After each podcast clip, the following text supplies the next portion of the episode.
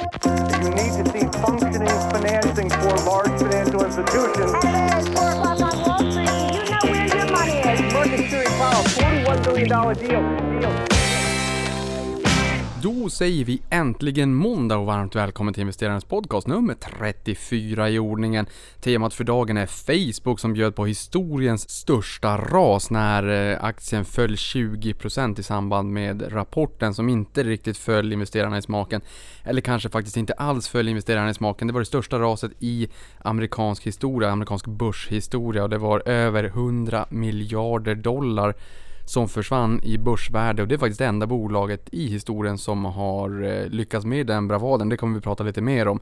Eh, jag tänkte att det här skulle bli ett avsnitt där vi gick igenom FANG-bolagen, alltså Facebook, Amazon, numera även Apple ofta, Netflix och Google eller moderbolaget Alphabet som det heter numera då.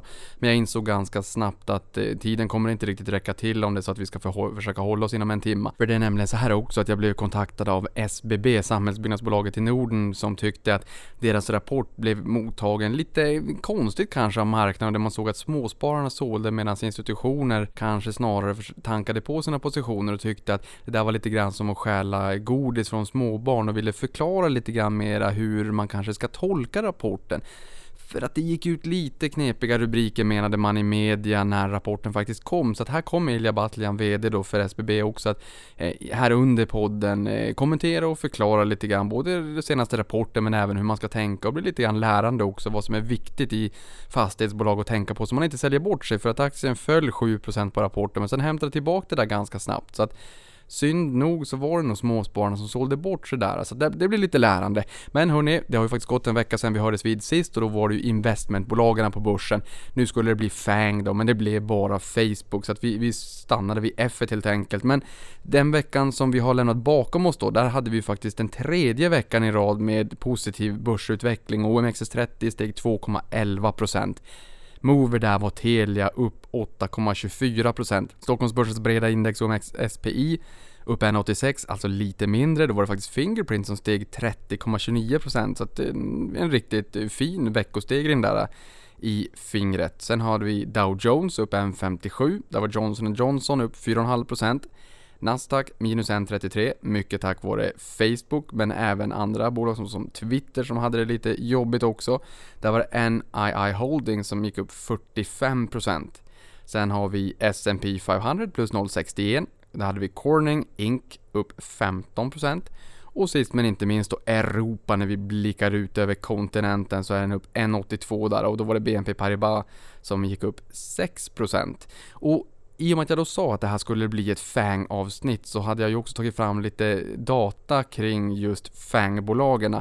Men i och med att det här bara blir Facebook så kommer jag inte riktigt använda den här datan. Men då får jag lite ont i magen om jag inte får eh, bara gå igenom den lite snabbt i alla fall. Så att eh, eh, ni får ursäkta att vi pratar om de andra bolagen också, även om det är Facebook jag ska eh, rikta in mig på och, och liksom djupdyka i alldeles strax. Men Eh, FANG är ju en akronym som Jim Cramer myntade för ett antal år sedan. Och tittar vi på de bolag som ingår där börsvärdesmässigt så är Apple det största med ett värde på 940 miljarder US dollar. Och kanske också det bolaget man tror kanske eh, snabbast eh, knäcker den här nivån 1000 miljarder US dollar som inget bolag då historiskt har kommit förbi. Frågan är ju om det är Eh, Amazon eller Apple eller kanske Google, alltså då Alphabet eller Microsoft eller något annat bolag som eh, passerar förbi den här magiska gränsen. Märk väl, vi kommer inte komma ifrån amerikansk media när den här drömgränsen passeras. Det kommer inte gå obemärkt förbi. Men vi får helt enkelt se vilket bolag det är som faktiskt eh, går förbi den här drömgränsen. Men eh, Apple 940 miljarder US dollar. Sen har vi Amazon 881 miljarder US dollar. Eh, Google eller Alphabet 861. Facebook 506 och sen Netflix på 154 miljarder US dollar. Så att Netflix är den minsta av dem. Sen är det ju så här också att P talet är ju kanske inte riktigt eh, rätt rätta måttet för att utvärdera de här bolagen. Eh, beroende lite grann på vart i livscykeln man befinner sig. För att P tal är inte ett bra mått att riktigt använda på alla bolag. Eh, är det så att man fokuserar på tillväxt och inte lönsam tillväxt utan bara tillväxt, ja men då kan man ju inte titta på ett vinstmått för ofta så kostar det ju väldigt mycket Eh, att växa och att då är det ju inte där man kommer generera den största delen vinst på sista raden. De pengarna används ju i rörelsen helt enkelt. Så lite grann beroende på vart i livscykeln man befinner sig så är det ju lite olika mått man använder men någonstans förr eller senare så kommer ju bolag till en punkt där man når någon form av mognad eller platå och då blir det ju extra viktigt att kika på vad är värderingen, hur många gånger årsvinsten Eh, värderar man det här bolaget till? Så det är ju klart att ett, ett moget bolag där vinsten inte växer så snabbt, ja men där så ska man ju ha en lite lägre värdering. Men bolag som kan växa vinsten väldigt snabbt, antingen växer vinsten snabbt eller kan växa vinsten snabbt, ja men där står ju marknaden beredd att betala lite extra för man ser ju vad som kommer framåt och vad som kan materialiseras då. Ehm, men det är en viss skillnad här emellan för att de bolagen som växer väldigt snabbt, ja då blir det ju en, en, en tillväxtvärdering på bolaget. Medan om det är så att bolaget går in i en mer mogen fas, ja men då är det, då tittar man ju, ja, det här är vinsten, den kommer inte växa speciellt mycket, okej. Okay. Men då sätter vi en lite lägre värdering på det helt enkelt. Ehm, det är lite grann som att gå till en buffé med en två, tre nummer för stor kavaj och då vet man att om jag sitter här i buffén tillräckligt länge och bara käkar, käkar, käkar, då växer jag ju in i värderingen.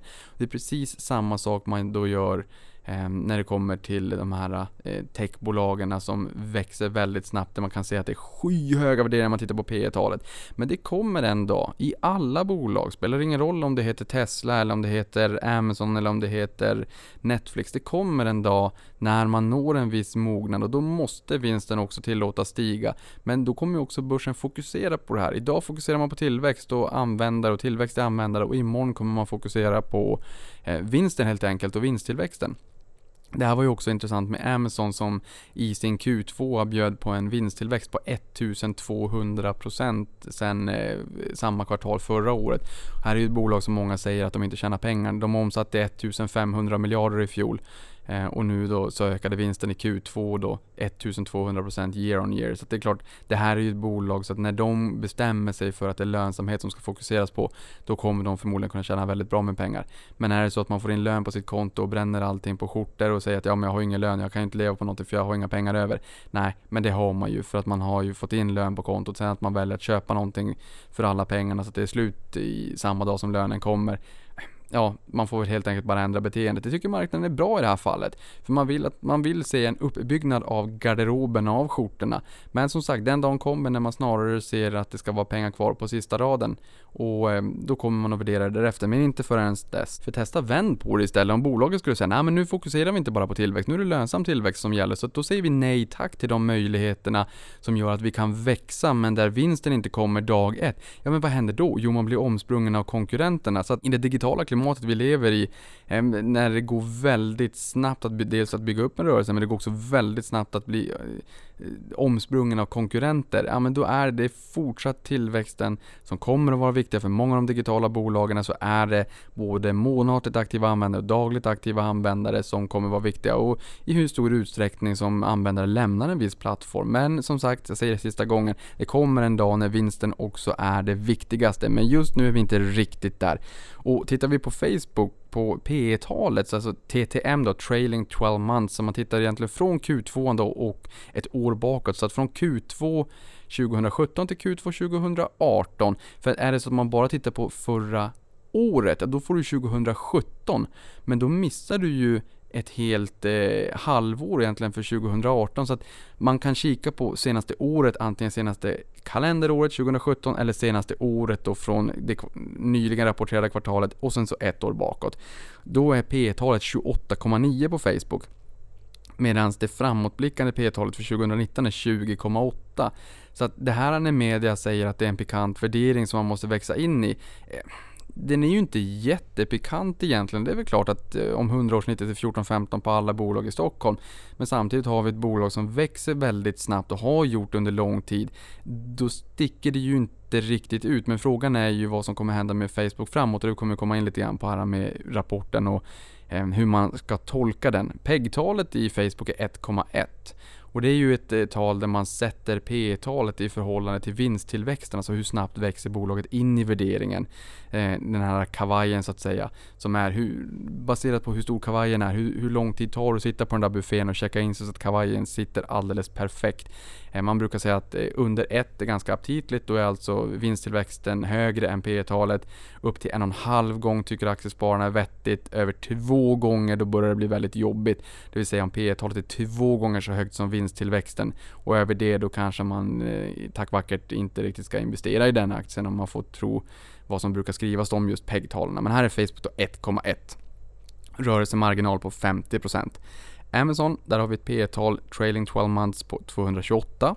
Sen har vi ett P tal för 2019 nästa år förväntat på 73,9. Då ser man ju ganska snabbt att man eh, växer upp och käkar upp sig lite grann från att ha handlats i 228 gånger vinsten till eh, bara 73,9 bara inom citattecken.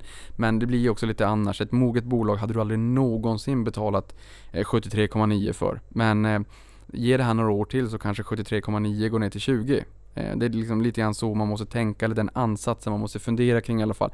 Vart tror vi att vinsttillväxten ska ta vägen? För att ofta bolag där vinsten växer väldigt kraftigt, då ser vi också väldigt höga P tal Därför vi mäter ju på eh, dagens vinst, men samtidigt så börsen är ju framåtblickande så den tar ju i beaktning i priset på aktien så ser man ju förväntan på vinsten en bit framöver. Eh, så det är klart att tror du att en lägenhet ska stiga 10% i värde nästa vecka, då köper du den redan idag. Tror man att Amazon och techbolagen ska gå upp väldigt mycket framåt, ja men då köper man aktien redan idag. Så att aktien stiger, aktien ser dyr ut, men det betyder ju liksom att en inneboende förväntan på vinsttillväxt också finns i aktierna. PEG-talet på 3,4 Eh, och sen så har vi en rörelsemarginal på 2,6%. Då får man ju fråga sig själv, eh, vad tror man att rörelsemarginalen skulle kunna tänkas vara? Och rörelsemarginalen i Facebook 50%, Amazon 2,6%, det är också trailing 12 months, så att eh, rullande 12 månader från Q2 18 till Q2, eller från Q2 17 till Q2 18. Sen har vi Apple, eh, 940 miljarder US-dollar i börsvärde, alltså ganska nära 1000 miljarder idag. P tal 18,5 gång och för nästa år förväntas det eh, trilla ner till 14,4 innan Warren Buffett började köpa in sig i bolaget Q1 slutet på mars 16 så var P talet 9. Vi har ett eh, PEG-tal på 1,3 och sen så har vi en rörelsemarginal på 26,7. Netflix 238 gånger på P-talet. Eh, nästa år förväntas den falla ner till 81. Där har vi ett PEG-tal på 2,2 och en rörelsemarginal på 8 8%. Och sen har vi Google då, eller moderbolaget Alphabet som har ett P tal på 52 rullande 12 månader. Eh, faller ner till 26 nästa år, PEG-tal på 1,7 och en rörelsemarginal på 25%. Det bolaget som sticker ut här allra mest när det kommer till rörelsemarginalen, det är ju Facebook. Men där har man ju också aviserat att man tror att den kommer falla ganska ordentligt och det var ju ett skäl till varför bolaget fick en eh, ordentlig skjuts ner också när det kom till kvartalsrapporten och vi kommer gå in på det lite mer.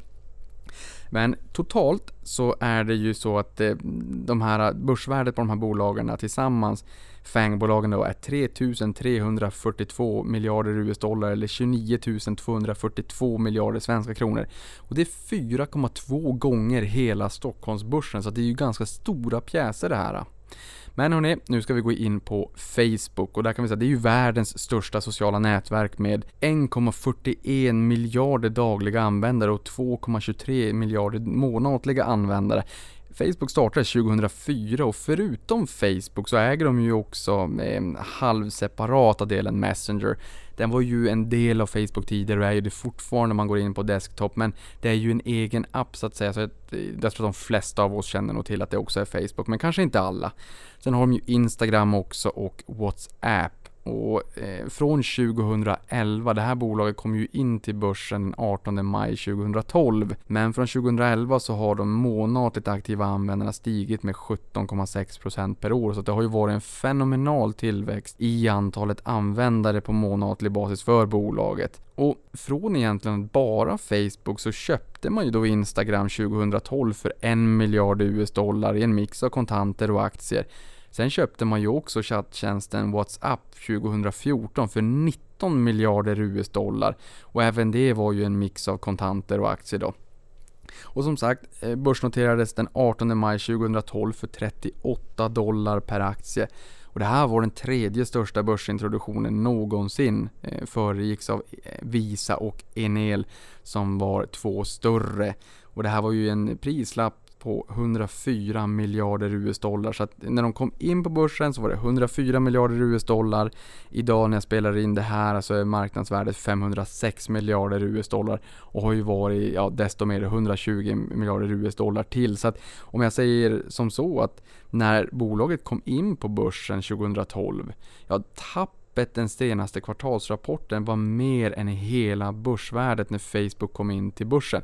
Det var ju också en ganska stökig introduktion om ni kommer ihåg det på Nasdaq. Det var lite konstigt med eh, tekniken där och många kunder här i Sverige som tryckte köp men fick inte igenom någon order, tryck på köp igen och sen så gick alla eh, ordrarna igenom. Kan ni tänka er när man sitter och klickar köp, köp, köp, köp, köp, köp och sen så var det väldigt många köp som inte gick att backa så där hade ju Nasdaq lite bekymmer. Eh, men eh, å andra sidan, den gick ju ner ganska mycket initialt men sen om det så att man behöll de där posterna då eh, har det ju varit en ganska fin resa sen dess då. Men när den kom in till börsen så var det skyhög värdering P talsmässigt och majoriteten av användarna nyttjade faktiskt Facebook via mobilen. Och problemet här är att man hade inte riktigt kommit på hur man skulle kapitalisera på användarna. Jag tror mig minnas att 60% av användarna använder mobilen och att där gick det då så att säga inte då att kunna kapitalisera på de här på samma sätt som man kunde med desktop. Men sen löste man ju det här och så vart ju en resan ganska fin därefter. Eh, när det kom in till börsen så hade bolaget intäkter på 3,7 miljarder US-dollar och det var ju 88% högre än 2010 och vinsten låg på 1 miljard US-dollar. Ehm, tittar vi på i fjol då 2017, det vill säga några år senare, så hade intäkterna stigit till 40,6 miljarder US-dollar från 3,7 till 40,6 och vinsten hade stigit till 15,92 då istället för 1 miljard US-dollar. Så även där, både intäkter och vinst har ju skenat ordentligt senaste åren. Så intäkterna har stigit 997% eller 46,7% per år och resultatet har stigit 1492% eller 58,6% årligen. Nu blir det lite number crunching, jag ber om ursäkt för det, men det är ganska intressant att förutom då aktiekursen gick ner ganska kraftigt i början efter börsintroduktionen, men sen har intäkterna, marginalerna och även vinsten eh, stigit ohemutligt mycket och även då likaså aktiekursen, den har också hängt med. Så att även om aktien har gått väldigt bra sedan bottennivån så har faktiskt fundamenta också hängt med ganska bra. För att när det noterades därefter från 18 maj 12 fram till 4 september 2012 så backade Facebook 53,8% så att det var ju en eh, det var ju en väldigt jobbig, delvis stökig teknisk notering för bolaget, men sen väldigt jobbigt också den första tiden när det var en ordentligt nedställd i aktien. Eh, men sen dess är aktien upp 896% eller 45% om året, så det har ju varit en eh, otrolig resa för de som vågade köpa på aktien efter det fallet, om man hade haft turen så att säga att precis pricka då 4 september 2012. Däremot så vart det ju lite jobbigare nu förra veckan då i samband med Q2-rapporten för då föll Facebook som mest 20% och raderade ut 120 miljarder US-dollar och det här är ju det största tappet någonsin en enskild dag i USA och Eh, det till trots så ska man ändå komma ihåg att aktien faktiskt är upp 17,3% sen Cambridge Analytica-skandalen i våras. Om ni kommer ihåg det här med att det hade läckt data så att säga och sen man sålt det här vidare. Man har ju även pratat om Facebook ifall det är så att de har kunnat påverka det amerikanska presidentvalet och sådär. Ehm, så att den är fortfarande upp ganska mycket sen 149 dollar, även fast det är det här jättetappet och även fast aktien är ner 20% liksom så att en enskild dag, så har den stigit nästan 40% från bottennivån innan den här rapporten då. Eh, och jag kan även se att antalet aktieägare hos Avanza steg med 23% så att det är ju väldigt många som har passat på att köpa fler Facebook-aktier. Och ifall det var ett bra köpläge eller inte, det kommer vi få se framåt. När jag säger att det är det största tappet i amerikansk historia också så vill jag bara bjuda på de andra bolagen som också har gett riktiga eh, rapportkallduschar. Eh, Och nummer två eh, på den här listan som kanske inget bolag egentligen vill befinna sig på, det är ingen trevlig pallplats, så är det Intel som tappade 90 miljarder i september 2000, Microsoft 80 miljarder april 2000, Apple 59 miljarder i januari 2013, Exxon Mobil 52 miljarder i oktober 2008, eh, finanskrisen. Eh, även finanskrisen här då, General Electric eh, 46 miljarder 2008, Alphabet 41 miljarder 2008, Bank of America 38 miljarder 2008 och Amazon, som man aldrig tycker kan gå ner, den tappade 36 miljarder i april 2018. Det är ju faktiskt i år, så det var ju ett riktigt nedställ. Det var ju, visade sig vara ett väldigt bra köpläge. Den eh, passerade ju 1000 dollar här tror jag var i november i fjol, nu är vi uppe på runt 1800 dollar. Wells Fargo 29 miljarder nästan i februari i år och Citigroup 25,9 miljarder 2002 och sist men inte minst nu när number crunching är slut så var det JP Morgan som tappade nästan 25 miljarder då i september 2008 8. Och eh, tappet här för Facebook, det kom faktiskt i konf så inte riktigt när man släppte rapporten. I efterhanden så var aktien ner som mest 24%. Ehm, utan det var när i deras konf när de pratade om rapporten, som eh, den här riktiga sättningen faktiskt kom och eh, där förväntade de sig en lägre tillväxt under det andra halvåret intäktsmässigt men även marginalmässigt. Och här man har fokuserat, eller ska fokusera på att ta krafttag mot fake-konton, fake news och sen har också GDPR i Europa stökat till det lite grann. Det är det man skyller på i alla fall. Eh, och det här kommer ju kosta pengar. Så att den stora rädslan var ju när man sa då att sekventiellt så kommer vi se lägre tillväxt i andra halvåret. Vi tror dessutom att vår enorma Eh, Eh, rörelsemarginal på kring 50%, i fjol var den 50,7%, kommer falla ner och det är ganska mycket, från runt 50 ner till 35, eller mitten på 30 så säg 35 då, och det är ju en eh, ordentlig sänkning av lönsamheten för bolaget. Och det där fick ju aktien på fall och då fick vi den här stora kollapsen då. Ehm, i fjol var ju intäkterna 40,65 miljarder US-dollar och rörelseresultatet 20,59 då. Så det är ju den här rörelsemarginalen som jag pratade om på 50,7%. Det vill säga alltså efter alla kostnader, personal och allt vad det kan tänkas vara så har man kvar då eh, varannan omsättningskrona eller varannan intäktskrona eller dollar blir det i det här fallet om man ska vara petig. Hade man kvar, nu faller det ganska drastiskt eller kommer att falla ganska drastiskt om man får lyssna till bolaget. Eh, så att tar vi 35% istället och räknar på det här, ja då kommer ju fjolårsresultatet, om vi hade fått ändra den, då hade vi inte sett 20,59 miljarder US-dollar utan vi hade sett 14,22, det vill säga 30% lägre. Så att det, självfallet så kommer det här påverka. Dels att man tycker att man börjar bli lite mogen, tillväxten i användare kanske börjar mogna lite grann samtidigt som lönsamheten faller. Och det här är ingen bra cocktail. Och det var det som gjorde i mångt och mycket då att eh, marknaden inte riktigt tyckte att det här var så roligt. Och intäkterna var lite svagare, det ska man ju inte säga någonting om, men förväntat och samtidigt som DAUs då, eller Daily Active Users, de dagliga användarna var en besvikelse. I Europa, där skyllde man ju på GDPR.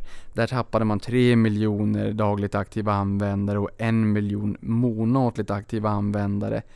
Och sen tillväxten i de här användarna var 1,44% eh, på de dagligt aktiva användarna och det är den lägsta siffran någonsin.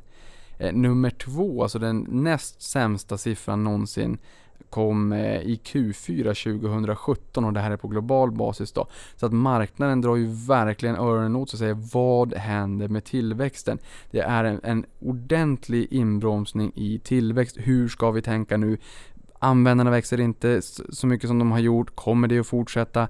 Bolaget säger att intäkterna kommer falla. Man säger att marginalen kommer att eh, tryckas ihop så att en marginalkompression snarare än en marginalexpansion som bolag och marknaden älskar. Eh, och tilläggas bör att ungefär 97% av de vuxna amerikanerna har Facebook i dagsläget och 90% av vuxna europeer har Facebook. Sen kan man tycka att Afrika och Asien har stor potential, men problemet där är att ARPUN inte är lika hög och det är average revenue per user, alltså den genomsnittliga intäkten per användare. Och det är ju klart, det är det det handlar om. Hur många användare har vi och vad har vi för intäkt på de här användarna helt enkelt. Sen finns det förmodligen ganska många möjligheter för Facebook att hitta nya vertikaler, men de har ju användarna. Ehm, de måste ju kunna kapitalisera på sin massiva användarbas. Så jag menar, det jag har läst i, i vissa eh, nyheter och artiklar att kanske eh, augmented reality, virtual reality, video, sport med mera kan vara vertikaler som kan vara spännande för bolaget framåt. Eh, så även om ökningen i användare kanske stannar av så bör ju ARPen då kunna stiga så den genomsnittliga intäkten per användare Ehm, och worldwide, alltså globalt, hela världen, om vi tittar på alla användare oavsett vart man då bor, så står den genomsnittliga ARPen för 23% av eh, ARPen i USA och Kanada. Och vad det säger, det är att en användare i USA och Kanada är väldigt lönsam i förhållande till en användare på global basis. Så ARPun, eller den genomsnittliga intäkten på en användare oavsett var denne bor, är 23% av ARPun på en kund som bor då i USA eller Kanada. Och tittar vi så worldwide så tjänar Facebook 5,97 dollar per användare.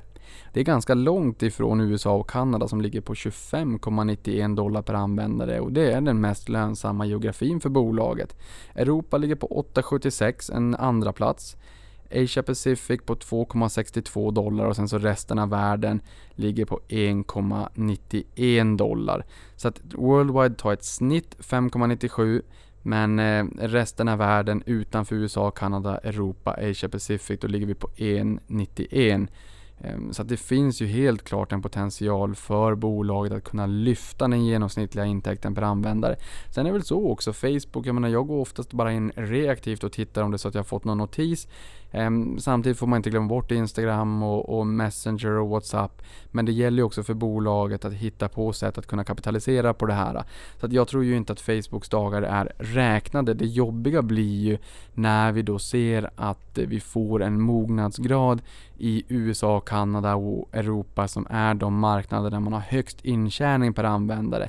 I resten av världen kommer vi nog förmodligen kunna säga att bolaget fortsätter att växa i antalet användare och sen så finns också potentialen att öka upp intjäningen, den genomsnittliga intjäningen per användare.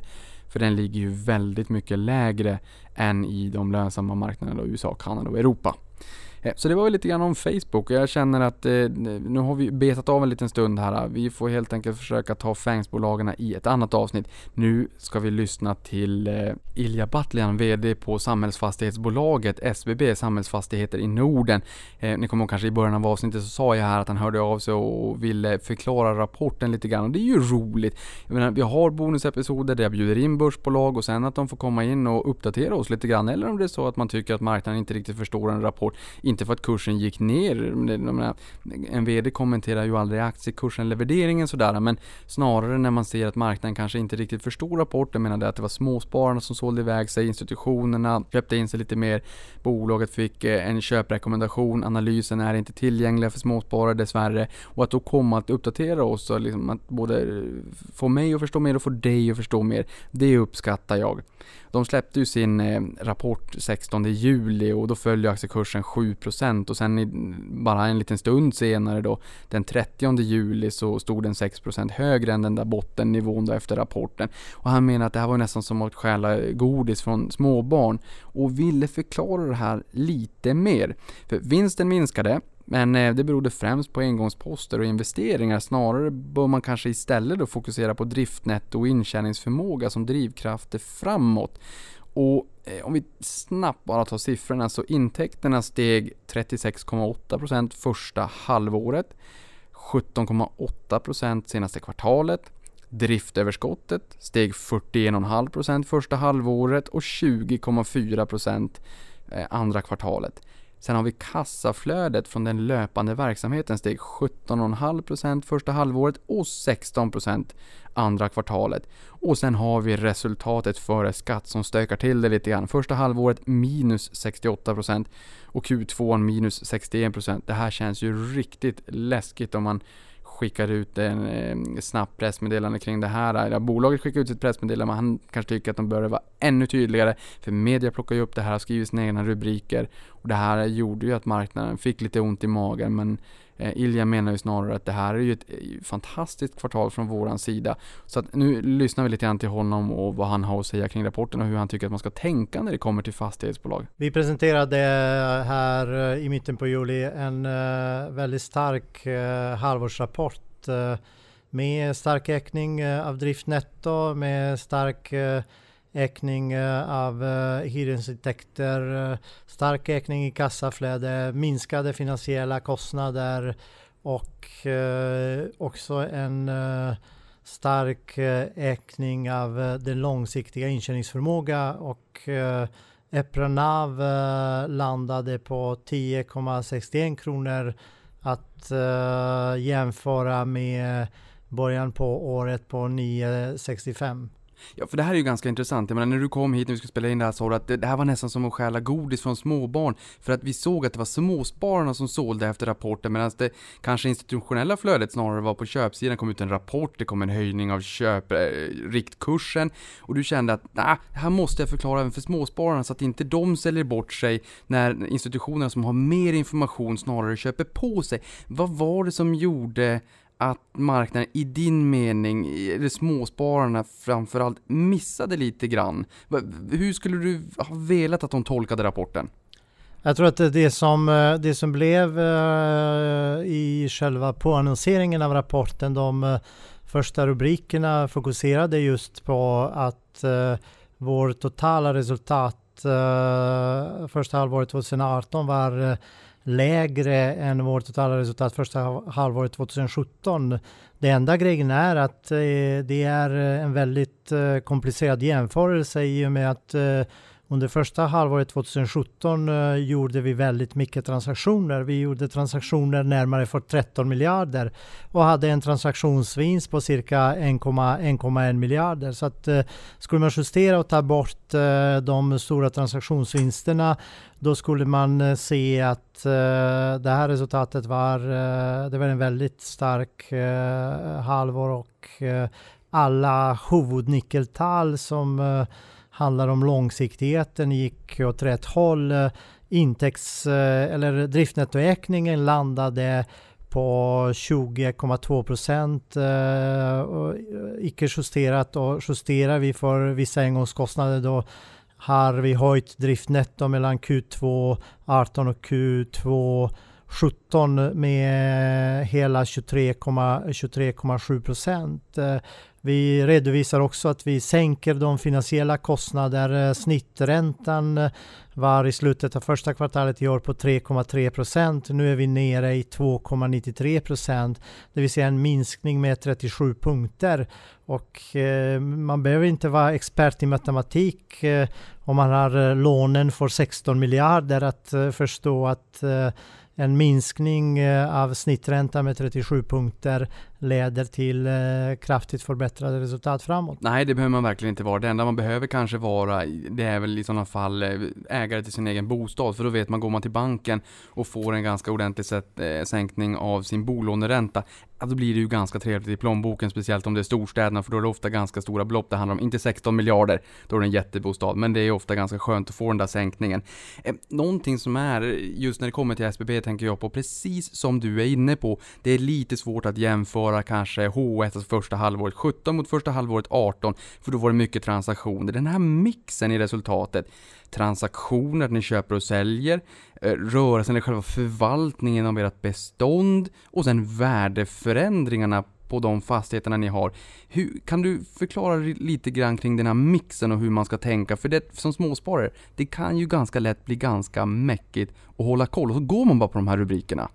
Det är, det är väldigt viktigt som du, som du säger Niklas. Eh, vår uh, resultat uh, och det är det som är det, det fantastiskt fina med, med uh, SVB. Det är att UTV är väldigt uh, trygga och väldigt starka kassaflöde som i det här fallet manifesteras via förvaltningsresultatet. Och, och vi levererar ett förvaltningsresultat på 108-109 miljoner och justerad, eh, justerat för engångseffekter förvaltningsresultat på cirka 140 miljoner.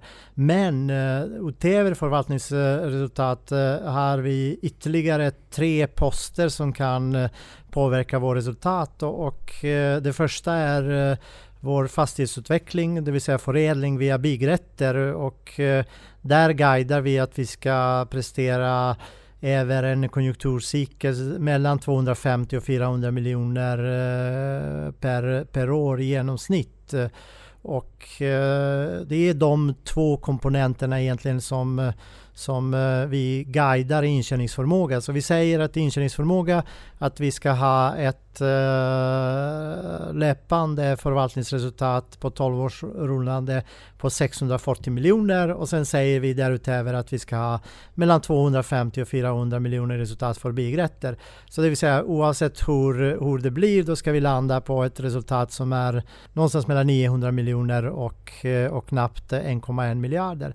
Men därutöver har vi ytterligare två komponenter. Och den ena är eh, som vi inte guidar utan som är mer beroende av hur, hur marknaden utvecklas. Och den ena är eh, just värdeförändringar eh, och, och där har vi haft väldigt Eh, i år eh, väldigt eh, bra effekt från, från värdeförändringar. Våra värden stiger med 1,8 procent när marknaden i snitt stiger med 1 procent och det är mest beroende på att vi har haft bra aktivitet på renoveringar både av bostäder och samhällsfastigheter.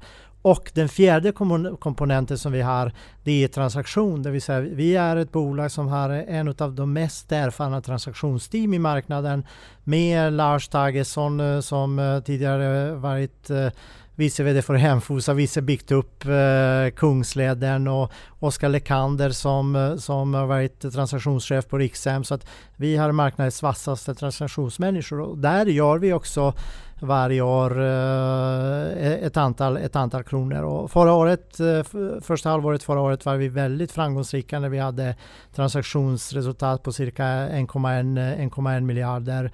I, I år eh, har vi börjat med 150-170 miljoner. Så att, eh, det, det, är de olika komponenter som, som, påverkar, eh, som påverkar vårt resultat och, och det är därför som eh, det är också väldigt lätt att, att det blir att vi, vi måste vara ännu mer tydliga hur vår underliggande resultat och det är det som spelar stor roll för, för uppbyggnaden av eh, substansvärdet och långsiktig intjäning, hur det utvecklas och sen eh, se de, eh, de andra resultateffekter mer som grädde på moset. Ja, för det där tänker jag lite grann, just de här olika delarna så att säga, om vi tar de transaktionerna, rörelsen, alltså förvaltningen, den löpande förvaltningen av beståndet och så värdeförändringarna en gång till här då. Vilken av de här är viktigast att eh, att det går bra för dem att hålla koll på för att förstå SBB om vi tar framåt. Ja, värdeförändringarna, det är ju liksom grädde på moset. Det är ju roligt kanske om man får en positiv medvind där, eller tråkigare om det går er emot. Men just den här löpande förvaltningen av ert bestånd kontra transaktionerna och byggrätterna. Vad, vad är det liksom viktigast för en ja, jag, tror att, jag tror att det viktigaste är eh, egentligen de två första komponenterna. Det är den långsiktiga intjäningsförmåga och det landar vi på 640 miljoner i, i slutet av andra kvartalet. Och det är faktiskt 50 miljoner högre än i slutet av första kvartalet. Så det är stark ökning där också. Och sen eh, intjäning från, eh, från bigrätter och, och, där guidar vi på mellan 250 och 400 miljoner i snitt. Men eh, räknar man med 250 då får man rätt bra nyckeltal att räkna med. Och säger vi 640 plus eh, 250 det blir 890 miljoner och, och det ska relateras till vår kurs som just nu eller där market cap ligger kring 7,2 miljarder. Så att eh, det är eh, de P-talen eh, är rätt modesta. Men där då, för, för just den som tycker att dels lär sig av det du säger nu, hur man ska tolka rapporten. Det här blir ett skolboksexempel. In och testa, in och titta på Q2 och lyssna på Ilias resonemang för att få en ökad förståelse för kring just hur man ska tänka då. Men eh, resultaträkningen ser ju lite annorlunda ut i ett fastighetsbolag kontra ett vanligt bolag. Kan inte du bara lite snabbt gå igenom resultaträkningen, alltså de här olika termerna i fastighetsvärlden och, och hur man ska tänka kring dem? Det är så att eh, en fastighetsbolag eh, eh, påverkas eh, egentligen av, av, ett antal olika faktorer och, och börjar vi med, med hyresintäkterna, de är eh, de kan eh, vara varierande för kommersiella bolag därför de, de kan påverkas av konjunktur och vakanser. De är i vårt fall väldigt, väldigt stabila och egentligen en en finnekande kurva i och, med att, eh, i och med att vi har väldigt långa flöden från, eh, från hyresfastigheter och samhällsfastigheter och sen har vi renoveringsverksamhet som, eh, som höjer hyresintäkterna mer, mer än inflationen. Sen har vi driftnetto och driftnetto talar egentligen om effektiviteten i förvaltningen och där presterar vi också en, en bra resultat andra kvartalet i år när vi höjer överskottsgraden som är relation mellan driftnetto och hyresintäkter från 65 till, eh, till 66 procent. Och, och driftnetto är närmast att jämföra med ebitda om man ska titta på, om man ska titta, titta på, på vanliga bolag i, i, andra, i andra industrier. Och därefter tillkommer eh, då värdeförändringar och eh, de, eh, de, eh, där kan man utläsa både till exempel eh, förändringar i värdet av byggrätter som, som, inte, som inte är realiserade och, de, och man redovisar dem också samlad med det resultat som kommer från transaktion och det resultat som kommer från vanliga värdeförändringar. Och de vanliga värdeförändringarna är en konsekvens av antingen att marknaden förändrar eh, avkastningskraven, det vill säga riskbedömningen på, på fastigheterna eller att hyresintäkterna ökar. Och det som vi har sett att det har varit stark drivkraft bakom våra värdeförändringar har varit att eh, vi har haft eh, ökade hyresintäkter varje kvartal sedan vi startade bolaget. Sen har ni ju erhållit BB-rating med positiva utsikter från kreditvärderingsinstitutet Fitch då, stärkt balansräkningen och fått lägre finansieringskostnad. Eh, tar vi andra kvartalet 2017 så låg finansieringskostnaden på 3,47%. Sekventiellt från förra kvartalet går vi ner från 3,30 till 2,93 i Q2. Hur långt ner kan ni komma och hur påverkar det här resultatet? Vårt eh, normala ränteläge i den här marknaden ska ligga någonstans kring 1,92 eh, procent och, och, det betyder då att eh, vi har eh, en, en hel resa att göra att fortsätta sänka våra finansiella kostnader och det är bland annat det som också gjorde att vi strax innan kvartalets slut eh, emitterade korta papper eh, certifikat och, och, och, där får vi betala mellan 30 och eh, 50 punkter. Så att för, två månader, för 12 månaders certifikat betalar vi 50 punkter och det kan jämföras med att vi när vi eh, startade bolaget att vi lånade eh, två års pengar för 800 punkter och, och, och det visar bara vilken, eh, vilken stor förändringspotential det finns. Det som är väldigt viktigt med Fitch-rapporten utöver dubbelberating med positiv outlook är också att de konstaterar att våra tillgångar håller eh, investment grade eh, klass eh, och, och det skapar också förutsättningar för att vi ska så småningom kunna sänka våra finansiella kostnader ytterligare. Sen är det ju någonting som också är trevligt i att se hur yielden i fastighetsbeståndet ser ut. För jag menar, man vill ju ha så låg fundingkostnad som möjligt, finansieringskostnaden, och man vill ju ha så hög yield från fastigheterna som möjligt. Hur ser den spreaden ut just nu? Ja, den, eh, är, den ser eh, fantastiskt bra ut. Eh, vi snittar en yield på 4,6 procent som är relativt högt med, med de tillgångar som, som vi har i och med att vi har kombinerar svenska hyresrätter med nordiska samhällsfastigheter. Och där bara som ett exempel vi har också i det här kvartalet höjt andel hyresrätter. Så att nu har vi 30 procent av fastighetsvärdena som består av eh, svenska hyresrätter. 60 procent består av eh, statliga och kommunala eh, finansierade intäkter, det vill säga samhällsfastigheter i Norden. Och sen har vi 10 som är, eh, som är fastighetsutveckling. Och just eh, om, om man jämför eh, till exempel våra snittvärde på, på våra hyresrätter vi snittar någonstans kring 12 000 per kvadratmeter i år på bokförda värde på våra hyresrätter och det kan jämföras med till exempel budet på Victoria Park som landade mellan 18 och 19 000 kronor per kvadratmeter. Så att det visar att det finns eh, fortsatt stark potential att, eh, att utveckla vår fastighetsbestånd. Siffran där också på, eh, som du sa alldeles nyss här, var det spreaden, alltså mellanskillnaden eller var det yielden på fastighetsbeståndet? Ja, det är, det är mellanskillnaden, mellanskillnaden i, i värdet kan man säga att, att våra hyresrätter är värderade till 12 000 kronor per kvadratmeter Medan, eh, medan eh, budet på Victoria Park värderade deras bestånd till 18-19 000 per kvadratmeter och det betyder, eh, det betyder det är, det är 50, det är mer än 50 procent, mer än 50 procent upp och det är helt enkelt beroende på att internationella aktörer fokuserar just, just mer på spreaden, det vill säga skillnaden i finansieringskostnad och driftnetto. Medan eh, vi är lite gammaldags och vi fokuserar fortfarande på yielden, det vill säga på direktavkastningskravet. Och, och det är därför som eh, vi har varit väldigt försiktiga och, och, och, försöker köpa på nivåer som ligger kring 4, 4,5, 5, 5,5 procent trots att vi köper eh, lågrisktillgångar och de tillgångar skulle värderas med dagens finansieringskostnader snarare kring 3 eller 3,2 procent vilket, eh, vilket budet på Victoria Park visar. Stort tack Elia för att du kommer till podden och uppdaterar oss lite grann kring rapporten och hur man faktiskt ska tänka. Eh, rubriker är ju ett sätt när, man, när det går snabbt ut. Kursen och investeraren reagerar ju blixtsnabbt. Ibland blir det fel, ibland kan det bli tankevurper. Du har kommit hit och gjort oss lite klokare kring hur man ska tänka framåt. Stort tack för det. Tack så mycket. Och där hörni är det dags för nyhetssvepet. Jag säger tack till Ilja. Då kan vi säga som så här att Liljedal Group som är största ägare i Bufab har köpt ytterligare 800 000 aktier värda 88 miljoner kronor eller närmare 2% av bolaget. Nu uppgår ägandet till eh, 10,2 miljoner aktier eller 26,9% av rösterna. Eller ja, inte heller, det är både och faktiskt.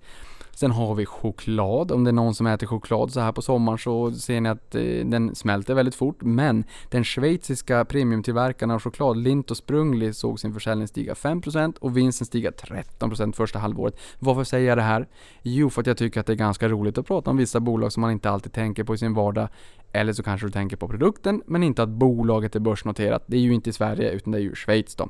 Sen har vi Intrum, som kom med en överraskande stark rapport där rörelseresultatet ökade i 20%, fick aktien att stiga 15% och det var 7% högre än marknadens förväntningar. Eh, och Dagens Industri skrev att det här var första gången sedan fusionen med Lindor för ett år sedan som aktien reagerar positivt på en rapport, vilket är skönt. Jag äger aktien själv. 380 miljoner kronor av utlovade 680 miljoner kronor på årsbasis i synergier har levererats. Eh, och innan rapporten var aktien den näst mest blankade aktien på börsen där nio aktörer tillsammans hade blankat 2,8 miljarder eller 10% av börsvärdet då. Aktien är upp 19,5% sedan bottennoteringen på 196 kronor och 35 öre men är ner 22% i år. Där hade vi också Mikael, VD, ville komma till förra uppesittarkväll. Vi hade ju inte studio eller personal riktigt så att vi gjorde ju en förenklad och avskalad version. Eh, men jag har bjudit in Mikael till eh, premiären då av hösten i augusti där på uppesittarkväll så får vi se och hoppas att han kan komma då också. Det skulle vara intressant. Eh, och är det så att du inte har lyssnat på poddavsnittet när Mikael gästar podden här och berättar om morgondagens intrum så eh, är det ju väl värt att lyssna till den. Det rekommenderas varmt. Sen har vi utlänningar som fortsätter köpa svenska aktier. Vid halvårsskiftet ägde de 43,3% av kapitalet i bolagen på Stockholmsbörsens storbolagslista. DI skriver att det även skedde under IT-euforin och i samband med kulmineringen av supercykeln 2004 till 2007. Skillnaden den här gången är att börsen inte har gått lika bra som de tidigare gångerna däremot. Så att det här är väl kanske någonting som dämpar bubbelsignalen lite grann. Men det kanske kan bero på den svaga valutan också, att det är ganska billigt att, eh, för utlänningar att investera i Sverige. Så att börsen har inte gått jättebra, men eh, samtidigt så eh, kanske den svaga valutan håller uppe intresset lite grann. För någon gång så kommer det ju faktiskt att vända helt enkelt. I de tio storbolagen som utlänningarna har ökat ägarandelen mest i så har kurserna i snitt klättrat med 22% och i de bolagen som utlänningarna har eh, sålt av mest aktier i och klivit av så har det varit minus 14% i snitt. Så det här visar ju också att utlänningarna faktiskt uppenbarligen driver kurserna i bolagen och det kanske är inte så konstigt. Sen har vi bildelsförsäljaren Mekonomen som gladde sina aktieägare i samband med rapporten där rörelseresultatet justerat för engångsposter landade på 198 miljoner kronor mot förväntan förväntade 174, det är alltså 13,8% bättre. Det här belönades av marknaden med en uppgång på 16,1% och aktien är nu upp positivt för hela året 1,17% year to date då. Mobilspelsbolaget G5 Entertainment ser ut att aldrig göra sina aktieägare besvikna, i alla fall inte på senare tid. Eh, de ökade sina intäkter med 43% och rörelseresultatet steg med 56% i Q2. Aktien lyfte 16,6%. Grattis till er som sitter på den. Sen har vi Ryanair som minskade vinsten med 20% i första kvartalet. De måste ju ha ett brutet räkenskapsår då. Där resultatet tyngdes av lägre biljettintäkter, högre bränslekostnader, kommer upp i målbrottet hör jag, och högre pilotkostnader. Senaste året är aktien ner 21%, alltså inte year to date utan year on year, alltså senaste året då. Sen har vi Microsofts kommande Xbox uppges komma i en streamingversion skriver Finwire. Konsoler kommer vara billigare och göra avkall på hårdvaran men spelen streamas. Det här känns som framtiden när internet och bandbredden blir nog snabb att man kan streama spel. Ehm, otroligt spännande tycker jag. Sen har vi sist men inte minst Dometics VD Juan Vargas som köper aktier för 38 miljoner kronor och följer därmed pilotskolan. Det gillar vi. Kommentar citat. Ser otrolig potential i bolaget, säger han. Hörni, det var allt för den här veckan. Jag hoppas kunna leverera ett Fangs avsnitt. Jag har eh, bokat upp en otroligt spännande gäst kring Amazon och Amazonifieringen i september. Det är ju ganska långt dit.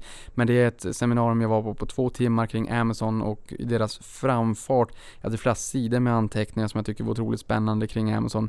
Då har det nästan dubblat sen jag lyssnade på det där men jag har bjudit in den här personen så att även du som lyssnar på det här ska kunna få bli lika inspirerad som jag blev. Och med det så säger jag tack för idag och sen så hörs vi snart igen.